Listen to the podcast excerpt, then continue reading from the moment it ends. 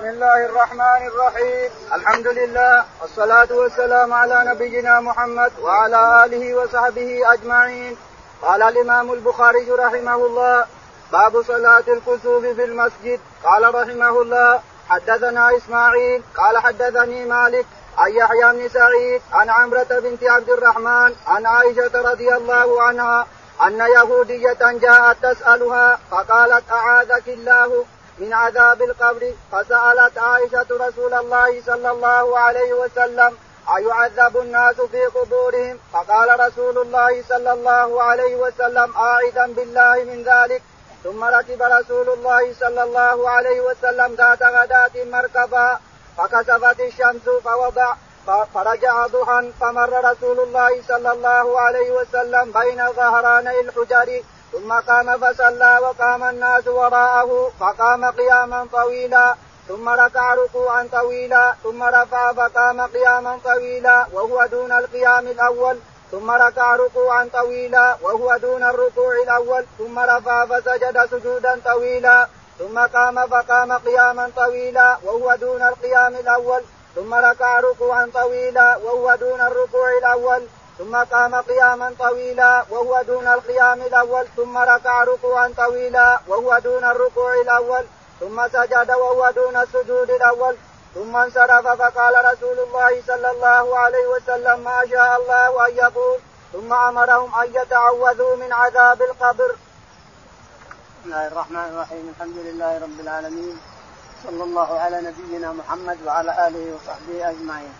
يقول الإمام الحافظ الإمام البخاري رحمه الله في صحيحه يقول ونحن لا نزال في الكتب ويكررها علينا رحمه الله بتراجم متغايرة وباسانيد أحيانا متغايرة وعن الصحابه الصحابة أيضا متغايرين إلى آخره. كل هذا حرصا على حفظ حديث الرسول عليه الصلاة والسلام. يقول رحمه الله باب باب باب صلاة الكسوف باب في المسجد. صلاة الكسوف في المسجد. يعني أن الكسوف يصلى في المسجد. يقول رحمه الله حدثنا إسماعيل بن عبد الله بن أبي أويس. إسماعيل بن أبي أويس قال حدثنا مالك يعني خاله. قال حدثنا يحيى بن سعيد الأنصاري. يحيى الأنصاري. قال عن عمرة بنت عبد الرحمن. عن عمرة بنت عبد الرحمن عن عائشة رضي الله تعالى عنها أن يهودية أتتها تشحذها تشحذها أعطيني يا عائشة من خير الله تصدقي علي أعاذك الله من عذاب القبر. لاحظ أعاذك الله من عذاب القبر. هذه اليهودية. لأن التوراة والإنجيل مذكور فيها عذاب القبر. القرآن ما بعد نزل عذاب القبر مع أنه نزل بعدين لا نزل عذاب القبر بعدين في السنة وفي غيرها وفي القرآن. فالشاهد لما قالت أعاذك الله من عذاب القبر يقول عائشة سألت الرسول عليه الصلاة والسلام هل يعذب الناس في قبورهم؟ فنعوذ بالله من ذلك لأنه ما نزل شيء. يقول فركب الرسول عليه الصلاة والسلام مركبا ثم كسفت الشمس الضحى ضحى بعد ما سطعت في الأرض وتساوت في الأرض ونوره انتشر كسفت اظلمت يقول فجاء جاءت مسرع مارا على زوجاته. زوجاته على الأبواب. يشوفونه وهو يجري مسرع هذا آه، آه، نسبة يعني مناسبة ذكر الزوجات. أنهن على الأبواب. يشوفونه مار بين أبوابها. أبوابهم مسرع مسرع مسرع عليه الصلاة والسلام حتى جاء إلى المسجد فكبر واتى الناس من نساء ورجال وكبروا معه عليه الصلاة والسلام. يقول فكبر فقرأ. قرا قراءة طويلة طويلة طويلة ثم ركع ركوعا طويلا. ثم رفع ثم رقع قرأ قراءة طويلة طويلة وهي أقل من الأول أقل من الأولى. ثم بعد ذلك سجد سجودا طويلا طويلا طويلا. ثم رفع ثم سجد سجودا طويلا طويلا. ثم قام. إلى الركعة الثانية وفعل في الثانية مثل ما فعل في الأولى. القراءة الأولى أطول من الثانية والسجدة الثانية أطول من الأولى أطول من الثانية. هكذا فعل عليه الصلاة والسلام ثم سلم وقد تجلت الشمس. ذهب ذهب الحاجب اللي عليها ذهب وتجلت الشمس وسطع النور ثم خطب الناس. الخطبة اللي قال إنه تناول عقد كما مرنا عقد تناول منقودا من العنب من الجنة ولو إنه مسكه اكلتم منه إلى آخره وراء النار ولم يرى منظرا أبشع من رؤياها تزفر وتحطم بعضها بعض إلى آخره نعم. وهو ثم انصرف فقال رسول الله صلى الله عليه وسلم ما شاء الله أن يقول ثم أمرهم أن يتعوذوا من عذاب القبر. يقول فقال ما شاء الله يعني خطبهم وتكلم معهم ثم أمرهم أن يتعوذوا من عذاب القبر لأن الوحي نزل على الرسول عليه الصلاة والسلام أن الناس يعذبون في قبورهم فأمرهم أن يتعوذوا من عذاب القبر. نعم. باب لا تنكسب لا, لا تنكسب الشمس لموت أحد ولا لحياته. رواه أبو بكرة والمغيرة وأبو موسى وابن عباس وابن عمر رضي الله عنهم. ولكنهما آيتان من آيات الله فإذا رأيتموهما فصلوا. قال رحمه الله حدثنا عبد الله بن محمد قال حدثنا هشام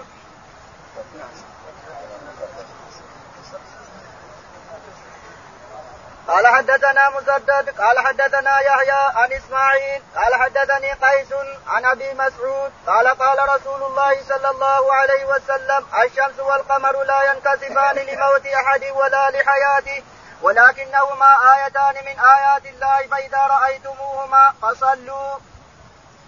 يقول البخاري رحمه الله باب لا تنكسف الشمس لموت لا تنكسف الشمس لموت أحد ولا لحياته. وذلك أن إبراهيم عليه الصلاة والسلام مات عشرة محرم. مات في عشرة محرم وكسفت الشمس في موته في يوم موته. فقال الناس علشان إبراهيم مات كسفت الشمس. فقال الرسول عليه الصلاة والسلام في خطبته إن الشمس والقمر آيتان من آيات الله لا يكسفان لموت أحد ولا لحياته. لا لموت نبي ولا لموت عظيم ولا لموت أحد. لا يكسف ايتان من آيات الله. لا يكسفان لموت أحد ولا لحياته. وورد وصح عن كثير من الصحابة أنه قال يخوف الله بهما عباده. بعضهم لا يرويه وبعضهم يرويها. واللي يروي الثابت عندنا مقدم على النافي. الثابت والمثبت مقدم على النافي عندنا. فأثبتوا يخوف الله بهما عباده. أربعة أثبتوها وستة نفوها. لكن المثبت عندنا ولو قل يقدم على النافي. فقال يخوف الله بهما عباده وهذا واقع أن الله يجعل الشمس إذا كسفت والقمر إذا كسف يخافون الناس يرتعبون يذهبون يصلون يرجعون إلى الله يستغفرون يصدقون ويرون أنه حدث حادث في السماء لا يبد أن هناك شيئا من الله بيده تعالى وتقدس إلى آخره. نعم. رواه أبو بكرة والمغيرة وأبو موسى وابن عباس وابن عمر رضي الله عنه. أبو بكرة يعني السكوت والصلاة أبو بكرة والمغيرة بن شعبة نعم. وأبي وأبي موسى. وأبو موسى الأشعري نعم. وابن عباس وابن عمر. وابن عباس وابن عمر نعم. قال السند حدثنا مسدد حدثنا مسدد قال حدثنا يحيى القطان يحيى القطان قال عن إسماعيل بن أبي خالد عن إسماعيل بن أبي خالد عن عن قيس بن أبي قيس بن أبي حازم قال عن أبي مسعود البدري عن أبي مسعود البدري رضي الله عنه أن النبي عليه الصلاة والسلام نعم قال قال رسول الله صلى الله عليه وسلم الشمس والقمر لا ينكسفان لموت أحد ولا لحياته. يقول أبو مسعود البدري إن الرسول عليه الصلاة والسلام قال إن الشمس والقمر لا يكسفان لموت أحد ولا لحياته لكن يخوف الله بهما عباده ابن مسعود ما روى خوف الله بهما لكن رواه أربعة أو خمسة من الصحابة رضي الله عنهم. فإذا رأيتموهما فصلوا. فإذا رأيتم ذلك ورايتموه الكسوف أو الخسوف فصلوا وجهوا حتى ينكسر ما بكم. قال رحمه الله حدثنا عبد الله بن محمد قال حدثنا هشام قال أخبرنا معمر عن الزهري وهشام بن عروة عن عروة عن عائشة رضي الله عنها قالت كسفت الشمس على عهد رسول الله صلى الله عليه وسلم فقام النبي صلى الله عليه وسلم فصلى بالناس فاطال القراءة ثم ركع فاطال الركوع ثم رفع رأسه فأطال فأطال القراءه وهي دون قراءته الأولى. ثم ركع فأطال الركوع دون ركوعه الأول. ثم رفع رأسه فسجد سجدتين. ثم قام فصنع مثل ركعة الثانية مثل ركعة في ركعة الثانية مثل ذلك. ثم قام فقال إن الشمس والقمر لا يخسفان لموت أحد ولا لحياته ولكنهما آيتان من آيات الله. يريهما عباده فإذا رأيتم ذلك فافزعوا إلى الصلاة. يقول البخاري رحمه الله حدثنا عبد الله بن محمد. عبد الله بن محمد المسندي قال حدثنا هشام بن يوسف. هشام بن يوسف قال أخبرنا معمر. معمر بن راشد قال عن الزهري. عن الزهري قال حدثنا وهشام بن عروة. وهشام بن عروة قالوا عن عروة. عن عروة بن الزبير قال عن عائشة. عن عائشة رضي الله تعالى عنها أنها قالت كسفت الشمس على عهد الرسول عليه الصلاة والسلام. كسفت الشمس على عهد رسول الله صلى الله عليه وسلم فقام النبي صلى الله عليه وسلم فصلى بالناس فأطال القراءة ثم ركع فأطال الركوع ثم رفع رأسه فأطال القراءة. هذه الرواية اختصرت عائشة المجي والذهاب والجية تقول إن الرسول صلى قام بالناس صلاة الكسوف وصلى وأطال وقرأ قراءة طويلة ثم ركع ركوعا طويلا ثم قام وقرأ قراءة طويلة ثم ركع ركوعا طويلا إلى آخره. ثم سجد سجدتين. في كل ركعة لها ركوعين سجدتين. كل ركعة لها ركوعان سجد سجدتين. يعني الركعة الأولى لها ركوعين ولها سجدتين. والركعة الثانية لها ركوعين ولها سجدتين. وهذا هو المشهور عند الأئمة الأربعة ما عدا أبي حنيفة لأنه قال يصلى يصلون مثل صلاة الفجر. يعني ما في لزوم ولا تكرار ركوعاتهم. لكن اللي ورد عن الصحابة رضي الله عنهم بهذه الصفات لازم أن الإنسان يمتثلها ويعمل بها. الرسول ركع ركوعين وسجودين في كل ركعة ركوعين وفي كل ركعة سجدتين فهي أربع ركوعات وأربع سجدات. هذا الذي ثبت واستقر عند جميع علماء أمة محمد. من أراد أن يقصر منها أو يزيد يصلي ستة أو يصلي ثمانية ورد في السنن. لا في الصحيحين. الصحيحين فيها أربع ركوعات وأربع سجودات. فالإمام إذا اقتصر على أربع ركوعات وأربع سجود كفى. كفى وهو السنة إن شاء الله. فالشاهد أن الرسول عليه الصلاة والسلام فعل هذا سجد أربع ركعات في أربع سجدات. هذا اللي استقر نعم فقال إن الشمس والقمر لا يخسفان لموت أحد ولا ثم لما انتهى في حديث عائشة لما انتهى عليه الصلاة والسلام من الصلاة وسلم خطب الناس فقال أيها الناس إن الشمس والقمر آيتان من آيات الله لا يكتفان لموت أحد ولا لحياته. يخوف الله بهما عباده كما ورد. يخوف الله بهما عباده نعم. باب الذكر في الكسوف ورواه ابن عباس رضي الله عنهما. قال رحمه الله حدثنا محمد بن العلاء قال حدثنا أبو أسامة عن بريد بن عبد الله عن أبي بردة عن أبي موسى قال خسفت الشمس فقام النبي صلى الله عليه وسلم فزعا يخشى أن تكون الساعة. فأتى المسجد فصلى بأطول قيام وركوع وسجود. رأيته قد يفعل ما رأيته قد يفعله. وقال هذه الآيات التي يرسل الله لا تكون لموت أحد ولا لحياته ولكن يخفف الله بها عباده. فإذا رأيتم شيئا من ذلك فافزعوا إلى ذكره ودعائه واستغفاره. يقول البخاري رحمه الله حدثنا باب الذكر في الكسوف. باب الذكر في الكسوف يعني تكثير الذكر في الكسوف. يقول حدثنا رواه ابن عباس رضي الله عنه. رواه ابن عباس يعني تكثير الذكر في الكتب. رواه ابن عباس رضي الله تعالى عن النبي عليه الصلاة والسلام. نعم. يقول حدثنا محمد بن العلاء. حدثنا محمد بن العلاء أبو كريب قال حدثنا أبو أسامة حماد. قال حدثنا بريد بن عبد الله بن بريد بن عبد الله. قال عن أبي بردة. عن أبي بردة. قال عن أبي موسى الأشعري. عن أبي موسى الأشعري رضي الله تعالى عنه. أن الشمس كشفت على عهد الرسول عليه الصلاة والسلام نعم. فقام النبي صلى الله عليه وسلم فزعا يخشى أن تكون الساعة. فقام النبي عليه الصلاة والسلام فزعا يخشى أن تكون الساعة، يعني ما هي حدث حصل حدث ولا هي عادة فلما أظلمت الشمس وهي ما عندنا ما في سحاب ولا شيء، أظلمت السماء أبيض والشمس أظلمت، معناها أنها خشي أن تكون الساعة، فقام فزعا وكبر يصلي بالناس وكبر الناس وراءه من نساء ورجال نعم. فخسفت الشمس فزعا يخشى ان تكون الساعة فصلى بأطول قيام وركوع وسجود ما رأيته قد يفعله. يقول أبو موسى الأشعري رضي الله تعالى عنه فصلى بأطول بأطول الركوع أطول قيام وأطول ركوع وأطول سجود. ما كان يفعل هذا. يقول أبو موسى الأشعري ما كان يفعل عليه الصلاة والسلام هذا الفعل. يعني أطول قيام وأطول ركوع وأطول قيام مرة ثانية.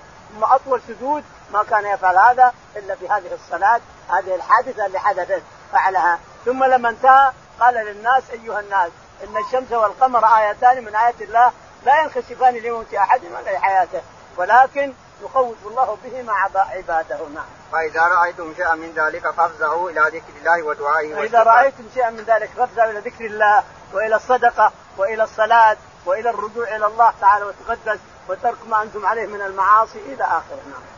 باب الدعاء بالخسوف قاله أبو موسى وعائشة رضي الله عنهما عن النبي صلى الله عليه وسلم. قال رحمه الله حدثنا أبو الوليد قال حدثنا زايدة قال حدثنا زياد بن علاقه قال سمعت المغيرة بن شعبة يقول انكسفت الشمس يوم مات إبراهيم. فقال الناس انكسفت لموت إبراهيم. فقال رسول الله صلى الله عليه وسلم إن الشمس والقمر آيتان من آيات الله. لا ينقسفان لموت أحد ولا لحياته. فإذا رأيتموهما فادعوا الله وصلوا حتى ينجليا. يقول البخاري رحمه الله باب باب الدعاء في الخسوف الدعاء في الخسوف يقول رحمه الله حدثنا قاله أبو موسى وعائشة رضي الله عنها. قاله يعني الدعاء هذا رواه أبو موسى وعائشة أبو موسى الأشعري وعائشة أن الرسول دعا في الكسوف حدثنا أبو الوليد الطيالسي. أبو الوليد الطيالسي. قال حدثنا زائده بن قدامة. زائده قال حدثنا زياد بن علاقة. زياد بن علاقة. قال عن المغيرة بن شعبة. عن المغيرة بن شعبة رضي الله تعالى عنه. قال يقول انكسفت الشمس يوم مات إبراهيم. يقول المغيرة إن الشمس كسفت يوم مات إبراهيم عليه الصلاة والسلام. والعرب عندهم عادة أن إذا كسفت الشمس أو خسف القمر فإنه لموت عظيم سواء عندهم ولا برا. لكن لموت عظيم أو لولادة عظيم. ولد العظيم أو موت عظيم واحد منهم. هذا اعتقاد العرب. فالرسول نفى هذه العقيدة مرة واحدة. ثم خطبهم فقال إن الشمس والقمر لا يخسفان لموت أحد ولا لحياته. لا لابراهيم ولا النبي حتى النبي ما تخسف. الشمس والقمر آيتان من آيات الله. ما تخسف حتى لو مات نبي ما تخسف. ما تخسف القمر ولا الشمس. آيتان من آيات الله يخوف الله بهما عباده. فإذا رأيتم ذلك فافزعوا إلى الذكر. وإلى الصلاة وإلى الصدقة وإلى عتق الدماء إذا كانت عبد تعتق إلى آخره نعم. حتى ينجلي حتى ينجلي ما بكم حتى ينجلي الظلام نعم. باب قول الإمام في في خطبة الكسوف أما بعد وقال أبو أسامة حدثنا هشام قال أخبرتني فاطمة بنت المنذر عن اسماء قالت فانصرف رسول الله صلى الله عليه وسلم وقد تجلت الشمس فخطب فحمد الله بما هو أهله ثم قال أما بعد. يقول البخاري رحمه الله باب قول أما بعد في الكسوف وهذه عادته عليه الصلاة والسلام. إذا خطب يقول أما بعد في الكسوف غير الكسوف لأن هذه خطبة غش بن ساعدة وخطبة زيد بن نفيل يخطبون أما بعد. أول من قال أما بعد قس بن ساعدة ويخطب في عكاظ يخطب العالم في عكاظ أما بعد أيها الناس فإنها ليل داج وسراج وهاج وأبراج. وكذا خافوا الله ورجعوا إليه أيها العرب. يقول كأني أنظر إلى قسم سعد في عكاظ فيقول أما بعد هو أول ما قالها. يقول رحمه الله باب قول الخطيب أما بعد. حدثنا؟ علق البخاري وقال أبو أسامة. وقال أبو أسامة أبو أسامة ليس من شيخ البخاري بينه وبينه أبو كريب.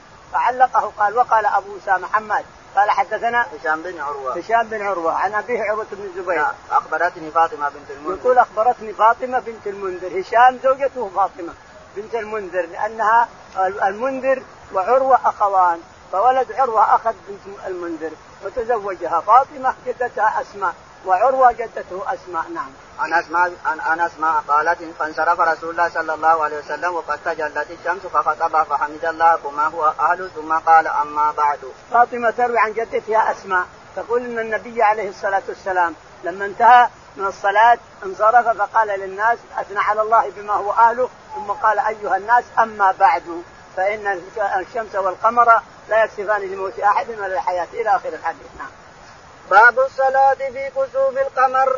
قال رحمه الله حدثنا محمود قال حدثنا سعيد بن عامر عن شعبة عن يونس عن الحسن عن أبي بكرة رضي الله عنه قال انكسفت الشمس على عهد رسول الله صلى الله عليه وسلم فصلى ركعتين. يقول البخاري رحمه الله باب الصلاة في كسوف القمر، القمر ما كسف على عهد الرسول عليه الصلاة والسلام، ولكن البخاري رحمه الله يقول كسف القمر نعمل مثل ما مثل ما نعمل بالشمس. واحد كلهم سواء كلهم آيتين من آيات الله. فإذا كسف القمر نصلي كما نصلي إذا كسفت الشمس. واحد. ولهذا بوب هنا. باب إذا كسف القمر ماذا نصنع؟ نصنع كما نصنع بالشمس. إذا كسفت الشمس نصنع؟ نصنع بالقمر كما نصنع بالشمس. لأنهما آيتان من آيات الله. نعم. يقول حدثنا محمود بن غيلان. حدثنا محمود بن غيلان محمود بن غيلان. قال حدثنا سعيد بن عامر. سعيد بن عامر قال عن شعبة. عن شعبة قال حدثنا يونس بن عبيد. يونس بن عبيد قال عن أبي بكر عن الحسن. عن الحسن البصري قال عن أبي بكر رضي الله عنه. عن أبي بكرة رضي الله عنه أنه قال نعم. قال انكسفت الشمس على عهد رسول الله صلى الله عليه وسلم فصلى ركعتين. يقول انكسفت الشمس. ابو بكرة يقول انكسفت الشمس على عهد الرسول عليه الصلاة والسلام فصلى ركعتين بأربع بأربع ركوعات وأربع سجدات نعم. قال رحمه الله حدثنا أبو معمر قال حدثنا عبد الوارث قال حدثنا يونس عن الحسن عن أبي بكرة قال خسفت الشمس على عهد رسول الله صلى الله عليه وسلم فخرج يجر رداءه حتى انتهى إلى المسجد وتاب الناس إليه فصلى بهم ركعتين فانجلت الشمس فقال إن الشمس والقمر آيتان من آيات الله وإنهما لا يخسفان لموت أحد وإذا كان ذاك فصلوا وادعوا حتى يكشف ما بكم وذاك أن ابنا ابنا للنبي صلى الله عليه وسلم مات يقال له إبراهيم فقال الناس في ذاك. يقول البخاري رحمه الله باب تابع للباب تابع حدثنا أبو معمر. أبو معمر عبد الله بن عامر. قال حدثنا عبد الوارث. عبد الوارث بن زياد. قال حدثنا يونس بن عبيد. يونس بن عبيد. قال عن الحسن. عن الحسن البصري. قال عن أبي بكر. عن أبي بكر رضي الله عنه. قال قال خسفت الشمس على عهد رسول الله صلى الله عليه وسلم فخرج يجر رداه حتى انتهى إلى المسجد وتاب الناس إليه فصلى بهم ركعتين. يقول أبو بكر إن الشمس كسفت على عهد الرسول عليه الصلاة والسلام فجاء فجاء يجر إزاره. خشية أن تكون الساعة. فصلى وتاب ورعه رجال ونساء يصلون بصلاته. فصلى أربع ركوعات باربع سجدات عليه الصلاة والسلام. صلى أربع ركوعات في كل ركعة ركوعين وفي كل سجدة سجدتين إلى آخره. المهم أربع سجدات في أربع ركوعات صلاها كما في حديث أبي بكر وأبي موسى وغيرهم. نعم. انجلت الشمس فقال إن الشمس والقمر آيتان من آيات الله وإنهما لا يقفان لموت أحد وإذا كان ذاك فصلوا وادعوا حتى يكشف ما بكم وذاك أن ابنا للنبي صلى الله عليه وسلم مات يقال له إبراهيم فقال الناس في ذاك. نعم. يقول إن الشمس كسبت وصلى الرسول عليه الصلاة والسلام كما مضى أربع ركوعات وأربع سجدات ثم خطب الناس وقال أما بعد كما مضى ثم قال أيها الناس إن الشمس والقمر آيتان من آيات الله لا يخسفان لموت أحد ولا لحياته ولكن يخوف الله بهما عباده. فإذا حصل شيء من هذا القمر أو الشمس فصلوا وادعوا حتى ينكشف ما بكم سواء الشمس أو القمر. إذا حصل شيء من هذا فارجعوا إلى الله وصلوا وادعوا حتى ينكشف ما بكم. نعم. وذاك أن ابن للنبي صلى الله عليه وسلم وذاك أن ابن للنبي عليه الصلاة والسلام مات يقال له إبراهيم أمه مارية القبطية. أهداها له المقوقس ملك مصر. المقوقس أهدى للنبي عليه الصلاة والسلام. ماريا القبطية وسيرين التي أعطاها أنس بن مالك. الشاهد أنه وحمار يسمى عفير وبغلة تسمى الدلدل أهداها له المقوقس ملك مصر. منها مارية القبطية هذه. ولهذا يقول عليه الصلاة والسلام استوتوا بأهل مصر خيرا فإن لهم رحما. رحم مع إبراهيم عليه الصلاة والسلام ومع أم إسماعيل ورحم مع إبراهيم وهي ماريا أم إبراهيم عليه الصلاة والسلام. يقول لما تم عشرة شهور مات عليه الصلاة والسلام ولما مات قال الناس أوه كسفت الشمس لموت إبراهيم. فقال الرسول عليه الصلاة والسلام إن الشمس والقمر آيتين من آيات الله يخوف الله بهما عباده لا يكشفان لموت أحد ولا لحياته. إذا رأيتم شيئا من هذا فافزعوا إلى الصلاة وإلى ذكر الله وإلى القراءة وإلى الصدقة وإلى العزق حتى ينكشف ما بكم. صلوا وادعوا حتى ينكشف ما بكم حتى يزول الإغماء التي حصل على القمر أو على الشمس نعم. باب الركعة الأولى في الكتب أطول قال رحمه الله حدثنا محمود بن غيلان قال حدثنا أبو أحمد قال حدثنا سفيان عن يحيى عن عمرة عن عائشة رضي الله عنها أن النبي صلى الله عليه وسلم صلى بهم في كتب الشمس أربع ركعات في سجرتين الأول فالأول الأول أطول. يقول البخاري رحمه الله باب الركعة الأولى في السجود الركعة الأولى في السجود أطول. في الكسوف أطول. في السجود أطول. في الكسوف في الكسوف أطول. الركعة الأولى في الكسوف أطول. حدثنا محمود بن غيلان. محمود بن غيلان. قال حدثنا أبو أحمد الزبيري. أبو أحمد الزبيري قال سفيان الثوري. سفيان الثوري قال حدثنا عن يحيى بن سعيد الأنصاري. يحيى بن سعيد الأنصاري قال عن عمره عن عمره قال عن عائشة رضي الله عنها. عن عائشة رضي الله تعالى عنها أن الشمس كسفت على عهد الرسول عليه الصلاة والسلام فجاء فجاء يجر إزاره فجعا ثم صلى فذهب إليه رجال ونساء يسالون بصلاته. ولما انتهى خطب الناس قال إن الشمس والقمر آيتان من آيات الله يخوف الله بهما عباده. فإذا حصل شيء من هذا فافزعوا إلى الصلاة وإلى الذكر. وإلى الصدقه وإلى رب العالمين استعوا إليه وارجعوا إلى ربكم حتى ينجلي ما بكم نعم. أربع ركعات أربع ركعات في سجدتين. فصلى أربع ركعات في أربع سجدات يعني كل ركعة فيها سجدتين. صلى أربع ركعات في أربع سجدات يعني كل ركعة صلى فيها سجدتين فتحصل لنا أربع ركوعات في أربع سجدات نعم. باب الجهر بالقراءة في الكتب قال رحمه الله حدثنا محمد بن مهران قال حدثنا الوليد قال أخبرنا ابن نمر سمع ابن شهاب عن عروة عن عائشة رضي الله عنها جهر النبي صلى الله عليه وسلم في صلاة الخسوف بقراءته فإذا فرغ من قراءته كبر فركع وإذا رفع من الركعة قال سمع الله لمن حمده ربنا ولك الحمد. ثم يعود القراءة ثم ثم ثم ثم يعاود القراءة في صلاة الكسوف. أربع ركعات في ركعتين وأربع سجدات. وقال الأوزاعي وغيره سمعت الزهري عن عروة عن عائشة رضي الله عنها أن الشمس خسفت على عهد رسول الله صلى الله عليه وسلم فبعث مناديا الصلاة جامعة فتقدم فصلى. أربع ركعات في ركعتين وأربع سجدات. يقول البخاري رحمه الله باب باب الجهر بالقراءة في الجهر بالقراءة في في الكتب. يعني يجهر فيها مثل الجمعة مثل الاستسقاء تجهر فيها الإنسان حتى ولو في النهار يقول حدثنا محمد بن مهران. محمد بن مهران. قال حدثنا الوليد بن مسلم. الوليد بن مسلم قال أخبرنا ابن نمر عبد الرحمن. أخبرنا بن نمر قال سمع ابن شهاب. سمع ابن شهاب الزهري يقول عن عروة عن عائشة. عن عروة عن عائشة رضي الله تعالى عنها أنها قالت نعم. جهر النبي صلى الله عليه وسلم في صلاة الكتب بقراءته. جهر النبي عليه الصلاة والسلام في صلاة الكتب بقراءته. يعني أن الكتب يجهر فيها. لأنه لابد أن تجهر. تسمع تسمع الناس الإنسان. فاطال فأطال القراءة قرأ وجهر فيها فأطال القيام عليه الصلاة والسلام نعم. فإذا ركع من فإذا فرغ من قراءته كبر فركع. إذا فرغ من قراءته كبر ثم إذا أطال الركوع ثم رفع وقال سمع الله لمن حمده ربنا ولك الحمد ثم قرأ بدأ القراءة من جديد فتحصل لنا أربع ركوعات في أربع سجدات نعم. أربع في ركعتين وأربع سجدات.